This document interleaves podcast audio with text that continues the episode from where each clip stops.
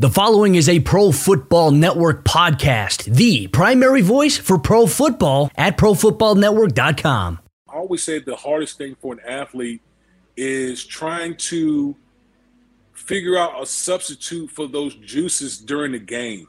And what mm. I mean by that is you can, there's nothing out here that can replicate, you know, 70, 80,000 people cheering you on or booing you. There's just nothing out there like that. And so I think it's so important for guys to, you know, during their during their playing career, not when it's over, but yeah. during their playing career, to find a passion, find something that's really going to mean something to them, man. Because so many guys have their identity ties in, tied in football, and when your playing days are done, guess what? It is over. It's like the NFL just, you know, just cuts the umbilical cord and it's done. Hey, everybody, what's up? Welcome into another uh, More Than Football podcast here in the Pro Football Network. Trey Wingo here with you. Delighted to be joined uh, this week by uh, one of my longtime friends from my work days at ESPN, one of the guys who hit, who hit the bag thrice uh, with contracts as an offensive lineman. So you know he's a champion as well as a Super Bowl champion. Talking about uh, great offensive lineman and a great analyst, Damien Woody. What's up, big man? How are we doing? I'm good, brother man. How you doing? Doing good, doing good. Um, I thought this was a good week to get in touch with you in light of what we've seen go on around the league. And let's start with New England. When when the Patriots started two and four, what was your honest evaluation of that team? I wasn't in panic mode. I wasn't in panic mode like a lot of people because you know the one thing from my New England days is Bill always just say that we need to be playing our best ball come November, particularly around Thanksgiving. So, you know, when you have, you know, rookie quarterback, new pieces that you know, free agents, guys opting back in. You know, sometimes it takes a little while to get get you know get everything smoothed over. Um, so I wasn't in panic mode. I was just like, you know what? Let's see what the Patriots look, look like in November, and lo and behold, that's when the pages start hitting their stride. Well, well, here they are riding a seven-game winning streak. They are right now the number one seed in the AFC. They went to Buffalo and just smashed them. And and you had some really good points uh, you put out there on Twitter before and during the game. The one before is trust me, nobody likes these games. Everything hurts, which was very honest, and I appreciate that. Uh, but the other one was that was they just punked them, right? I mean, basically the Patriots refused to throw. they threw it. They threw it three times, and they basically said, "You're you, you have an eight nine man box. We don't care. We're running against it anyway." What does that say to you about where this team is and where they believe they can go? Well, I think that it says they know they understand who they are and what their strengths are. You know, coming into the season, their strength was their offensive line. Um, their offensive line unit is one of the best units in the National Football League, and you know, obviously, you know, going to the season, the defense was going to be a strength as well. So, in the game played in the elements like it was in Buffalo, everyone saw like how the wind was swirling and the balls were just flying all over the place. Bill was like, you know what, the heck with this? Why am I going to put my rookie quarterback in harm's way, but you know, throwing the ball when I got one of the best lines in the league and I got, you know, a three-headed monster in the backfield uh, that we can just bludgeon people. And then clearly watching Buffalo's defense, you know, whether it was the Tennessee Titans, albeit they won, but they surrendered a lot of rushing yards, and and then uh, against the Indianapolis Colts, where Jonathan Taylor just ran wild, Bill just probably took out his 1950 you know, playbook from the Naval Academy that his dad had and said, look, Josh, just run these three plays and, and bring us to glory. And that's basically what happened up in Buffalo. Uh, to me, it was an indication of the, the Bill Belichick model, for lack of a better term. And you know this better than anybody. I'm not going to make this mistake. We're not going to be the team that makes the big mistake. We're going to do things that are fundamentally sound and within our concept and we're going to let the other team make the big mistake. And I feel like that's exactly how it played out Monday night. Well, you know, Trey, that's that's really the mantra of, you know New England anyway. Bill yep. used to always tell us more teams find ways to lose games and win them. And I and uh, you know I had an inter- I think uh, Hembo, um, you know, the research up up, up at ESPN it gave me like an interesting stat. Like New England, Bill Belichick in New England, when they're plus one, it's like 117 over like 22. Some ridiculous stat where if you turn the ball over one time, yeah. if, they, if they win the turnover battle by plus one, they are almost unbeatable. Yeah. They they really are. And before we move on to some other things I want to talk to you about, Buffalo's in a lot of trouble right now because they've lost their home game to the Patriots. They got to go up there in two weeks and, and play them in Foxborough. And oh, by the way, this week they got to go to Tampa. Like if if, a, if there's an emotionally unstable team right now, it's probably Buffalo. Like, really? we got to see that guy, Tom Brady, whose teams were 32 and 3 against us when he was the Patriots uh, quarterback. And by the way, the Patriots, excuse me, the, the, the Bucs are averaging 38.4 points per game at home this season, best in the NFL. Buffalo is in a very, very delicate situation right now. Yeah, Trey, that's why I picked the Buffalo Bills as my team that needed to win the most this week because I feel yeah. like – from a psychological standpoint, they need this win bad. They need to have this win. And we know Tom Brady has basically, you know how Aaron Rodgers said he owned Chicago? Tom Brady owns Buffalo. Like that's his, you know, he's dominated the Buffalo Bills throughout his uh, throughout his career. And you know, this is going to be a tough, tough ball game for the Buffalo Bills to go on, I think, on the road down to Tampa when Tom Brady is, you know, he's playing at an MVP type level this year. So man, this is going to be a crazy couple weeks for the Buffalo Bills if they don't win these games. Yeah, they may need to win both of them. I mean, to be to be honest about it, with the way other teams are charging in the AFC, and we'll get to that in a minute. But as a former offensive lineman, it's clear that New England's offensive line is a big part of their success. I'm just curious, what other offensive lines have you seen so far this season that have really impressed you? Yeah, there's been a couple trade. One is uh, Indianapolis. You know that unit um, they've had a couple injuries this year. Um, you know, Quenton Nelson has missed missed a little time, but that unit in Indianapolis, man, you're talking about imposing their will on people. Yeah. They have been just playing lights out, and then obviously when you have a talented back like Jonathan Taylor in the backfield, it, it's just uh, it, it's just a treat to watch. Um, man, there's there's a lot of uh, Tampa Bay has a good line. I think yeah. Tampa Bay you know what makes their their line so so good is not only do they have top tier talent, but they've played every snap together. Yeah, that's part of what makes offensive line play so good when you have that continuity where guys don't miss. They have basically been playing together for two years now, so they are one of the best units in the league. Yeah, it's so important that you say that because, for example, the one of the greatest offensive lines in the history of football would be that Dallas Cowboys offensive line of the 90s. And in 90 and 91, they were the same five guys, and they were terrible. Like there was a game where Aikman got sacked, I think nine or eight times by the Eagles, and it was the same five guys that would later form what's known to be the Great Wall of Dallas. So continuity up front, I think, is something that don't a lot of people don't pay attention to. Maybe they're starting to pay attention to now. It feels like Damien over the last couple of years, people are finally giving a little more respect to the offensive line instead of this Madden style football that we've been in. Do, do, you feel like more people are understanding how important that offensive line is to a team's success these days? Absolutely, absolutely. Because what we're seeing is, you know, the you know, Trey I always say, you know, what's what's old is new, and yeah. what, what we're seeing is, you know, all these, you know, some of these teams going around, you know, running spread offenses, and guess what? New England is basically just lining up old school and bludgeoning people. You know what I mean? Like Indianapolis lining up, bludgeoning people. Because at the end of the day, Trey, the best teams that that usually rise to the top, they have one thing in they have a couple things in common.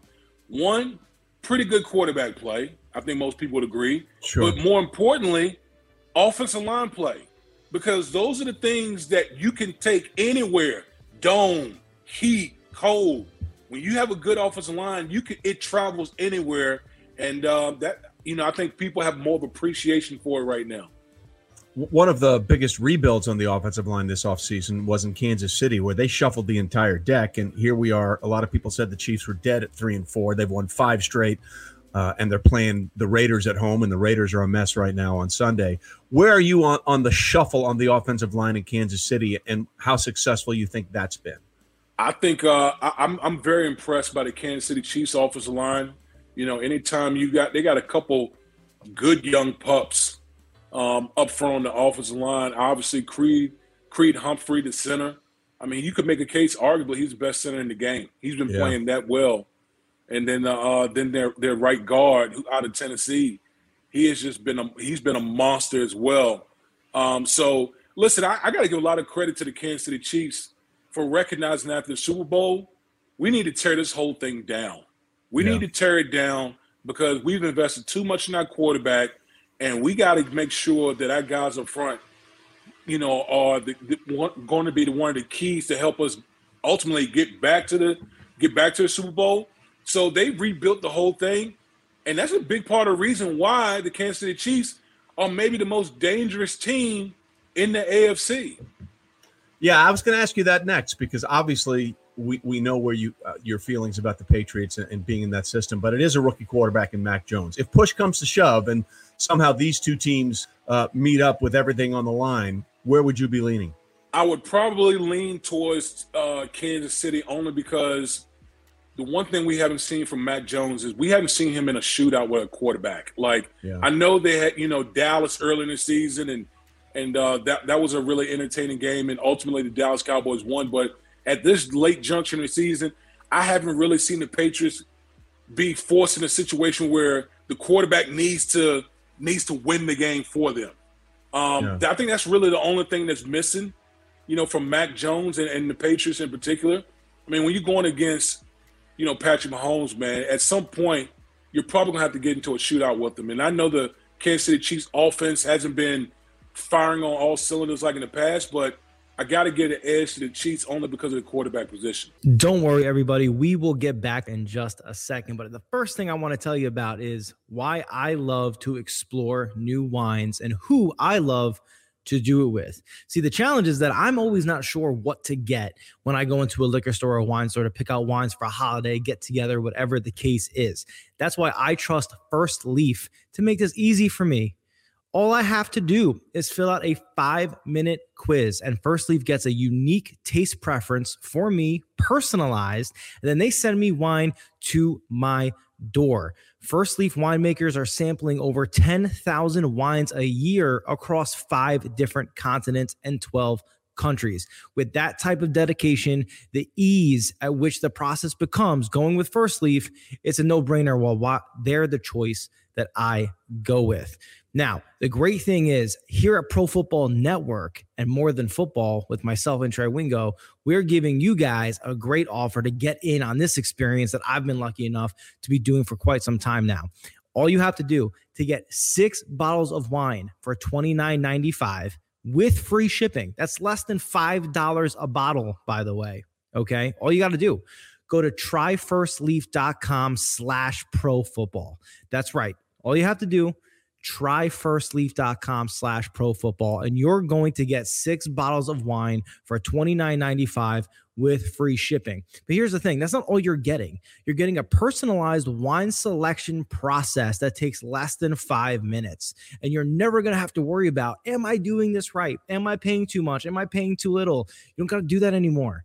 Tryfirstleaf.com slash pro football and we got you covered with pro football network and first leaf yeah, this just in. If you can win a lot of different ways, another Bill Belichick mantra, you will be fine. And that's what we're seeing with Kansas City. The defense the last four games has been great, and they found a running game, uh, which is also something that's taken a little pressure off of uh, off of uh, Patrick Mahomes and company. Listen, one of the things that I really yes. enjoy is seeing that are guys that are successful after their career. And again, we mentioned at the top, first round pick, signed a massive free agent deal with the Lions, and then Rex Ryan gave you a oh what the hell thirty four million dollar bonus at the end of your career. So you hit the bag three times, but I I'm thrilled to see guys find a calling. find a calling after their playing days are over and find something to do. And the reason I, I bring this up is as we're taping this, it's a day after the death of Demaryius Thomas at the age of 33 to some medical condition that he had you know, it sent shockwaves through the NFL and especially shockwaves to guys that played with him and against him to see him go at such an early age. Uh, how important is your mind for players that have been at the highest level like you were and he was to be able to find something to do once your career is over so you don't just sort of get lost in the wash? Yeah, well, Trey, I think we've had a conversation before where it's just, you know, I always say the hardest thing for an athlete is trying to figure out a substitute for those juices during the game. And what mm. I mean by that is you can, there's nothing out here that can replicate, you know, 70, 80,000 people cheering you on or booing you. there's just nothing out there like that. And so I think it's so important for guys to, you know, during their during their playing career, not when it's over, but yeah. during their playing career, to find a passion, find something that's really going to mean something to them, man. Because so many guys have their identity ties tied in football, and when your playing days are done, guess what? It is over. It's like the NFL just, you know, just cuts the umbilical cord and it's done. And a lot of guys struggle with that. And you know, fortunately for me, I, you know, I worked on a couple different things during my playing career, which allowed for me allowed for me to transition out of the game pretty well. So, you know, that's like my advice for all of these guys, man. Find something to do while you're playing. Don't wait until you're out of the league. Find something to do while you're playing. And when you see someone like Demaryius pass, he would have been 34 on Christmas Day. Like, how much do ex football players think about their mortality on a day to day basis more than, say, a banker or a broadcaster or you know a lawyer? Because it's a thing you guys see happen quite a bit. You know, I think about it a lot, man. Because you know, we, you know, when you're young in the game, man, you think of yourself as a gladiator that nothing can happen to you. But as you get older, particularly at the end of your career, you start thinking like, man, I, I've subjected my body to so much punishment, so much pain, you know, medication, all these things that you got to do to to really, you know, play this game of football that we love. And you start thinking about, man, did I, you know, did I take time off on the back end because of the sacrifices I've made to play the game? And I think a lot of guys feel that way. And so for me, it's just like it's really important that you know, we take care of ourselves. We go, you know, regularly get get checked up and all those type of things because, man, just like you said, just seeing Demaryius Thomas gone at the age of 33, it's just it's just it's a it's a tough pill to swallow. It is, and especially for guys that played on the line, I think it's it's even a bigger issue because of two things: one, the constant contact, and b, size. I know that with with linemen in particular, when you stop playing, it tends to go one of both ways: either you balloon up or you lose a lot of weight. And I know that's something that you've been battling with since your playing days are over. What's that struggle been like for you, and, and how important do you realize it is right now with everything that's going on in your life? Yeah, well, listen, I think you know w- what happened with with DT Demaryius Thomas, man. It just brings a, a like a, a, focus because it's it hits home. You know, this is a guy I've I've talked to m- many a time throughout my career, and you're thinking, man, this guy was only 33. You know, and here I am. I'm 44 years old and husband and father, seven kids, and you know, for me, it's just like, okay, I got you know, I want to live a long time. You know, but there are you know things that you constantly have to battle and work on and and work through to to you know to hopefully get to that point. So for me, it's it's a it's every day, every day. You know, just waking up with a purpose of okay, just continue to work on myself and better myself. And some days are better than others, but you know that's you know that's the, really the focus for me. It's just work on myself, get better, try to get better each and every day. Were, were you a guy that ever had to eat a lot to put on weight, or were you just naturally big? No, I was naturally like I was naturally big. I wasn't one of those guys. You know, I used to tease uh, like Alan Faneca, you know, yeah. Big Red. You know, uh, yeah. my teammate with the New York Jets. That you know when he when he when he retired, man, he like he lost it like that, and yeah. he, because he was never naturally big, you know, he had to eat and eat and eat to just keep his weight on. And I just, you know, I always talk to Al about, man, I wish I could be like that, where you know, where I had this situation where I had to eat to constantly keep my weight on seemed like the weight was always with me, even when I was younger. So we dig different struggle with different folks, man. Yeah, and I know, and I'm sure it doesn't help when you see a guy like Faneca or freaking Joe Thomas who looks like an underwear model. I'm like, dude, you're killing me right now, right? You are absolutely killing me. absolutely, man. But you know what? At the same time, they're inspirations. You know, they're yeah. inspirations because they did it. They did it the right way, and they look great, man. So it's something for me to like. Okay, that's where I want to get to. And, and, those those guys are two guys that I look up to. Yeah, you know, it's, it's funny when you mention Faneca. I, I forget sometimes how good that offensive line was you guys had with the Jets. You had Faneca, you had yourself, you had Mangold, uh, you had the the left tackle out of Virginia whose name escapes me right now. What was his name? Ferguson. Yeah. D'Brickashaw Ferguson, and and what Moore was on that line. I mean, yep. like uh, unfortunately, that line will always be remembered for one play where you know it's not right and it's not fair. You guys were good, man. That was that was that might be one of the most underappreciated offensive lines in the last 20 years in the NFL. Man, we you know, it was a line where everyone on the line had went to a Pro Bowl. Um, we were it, it, was just one of those rare things, man. Alan and I came in uh, came in free agency and, and Brandon Moore was he was a defensive lineman that converted to offensive line. Yeah. And then obviously, um, you know, D'Brickashaw and, and Nick Mangold were high first round picks. So we had a good blend, man, and great chemistry. And uh, boy, we just and then Rex Ryan entered the equation, and we just grounded, grounded and pounded people to death.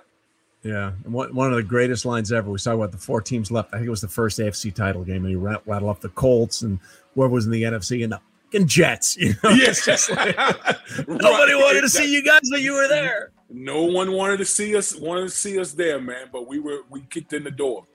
Now, the other thing that people need to know about you is you are incredibly loyal, uh, and your passion still shows through. Like people, I think are always going to associate you most with the Patriots, but like you're you're a Jets fan, like you really are and you can't shake it no matter how hard you try. And there have been some days when I know you wanted to, and you can't do it. So what is what is your frustration level with that franchise right now? Uh, you know what? It, you know, actually, Trey, it, it's um, it they actually, I think they're finally getting it right this time. I, I really so. do, and, and I feel like they've said, you know what? Enough with the quick fixes. Enough with the arranged marriages we're going to reset this thing. It's going to look ugly, but we have a plan. That's the biggest thing is just just talking with Coach Saleh. They do have a plan, and it's not pretty because they're playing the most rookies of any team in the league right now. But you know the way he's been saying is like, look, in order for us to get to the other side, it's got to be ugly right now.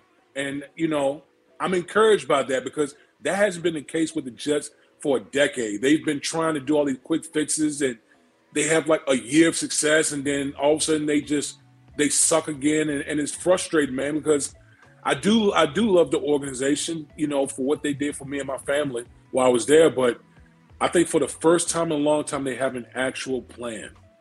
Yeah, and now and if it gets now they yeah. got to now they got to execute the plan. Right, that, that right. remains to be seen. But I think for the first time in like a decade, they have an actual plan. What is it about Saleh that you see that's different? And Joe Douglas, the GM. Yeah, I mean, listen, for you know, for people out there, Joe and I are actually from the same town. I've, I've known Joe Douglas, you know, since you know growing up. Um, he went to a rival high school of mine. We played against each other.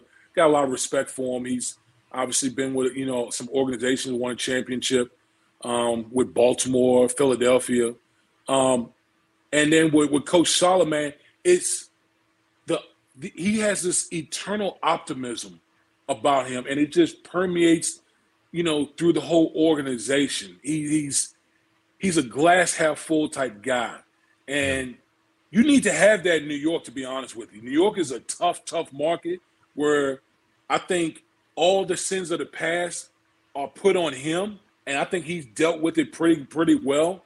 And so I think the combination of him and Joe Douglas, and, and knowing that okay, we got a lot of young guys and we got a boatload of draft picks and salary cap space. We can flip this thing pretty quick if we can execute on those things. So I think that's the key part of this whole situation. Well, listen, um, hope springs eternal because otherwise it's just end the season again in 2021. Right. Speaking of hope, but just out of curiosity, what's the temperature where you are right now? Uh, well, it, in my music room where you see the piano is is is really it's toasty in here. Outside is a different story. Now yeah. I'm seeing palm trees behind you, Trey, and see you you're the type of guy, man. You send me those like these text messages and, and stuff like that from the beautiful golf courses, and bro, I've been wanting to come through the phone like, man, you sob. Said with nothing man, but love, man. Said with I nothing know, but love, I know, brother. I know, brother, man. I know, I know, I know, man. I envy that. I really do, man. But I know we're in we're in a season, but we, we get we definitely got to hit the links. Absolutely. Well, listen, man, it's always good to catch up with you, and I know you had a busy day, so I appreciate you carving out some time for us. But uh, always enjoy our conversations, and great to catch up with you. And uh, we'll hit you up again uh, maybe later on down the road. Okay. Sounds good, man. I appreciate it. right, brother. Talk to you soon. All right, man.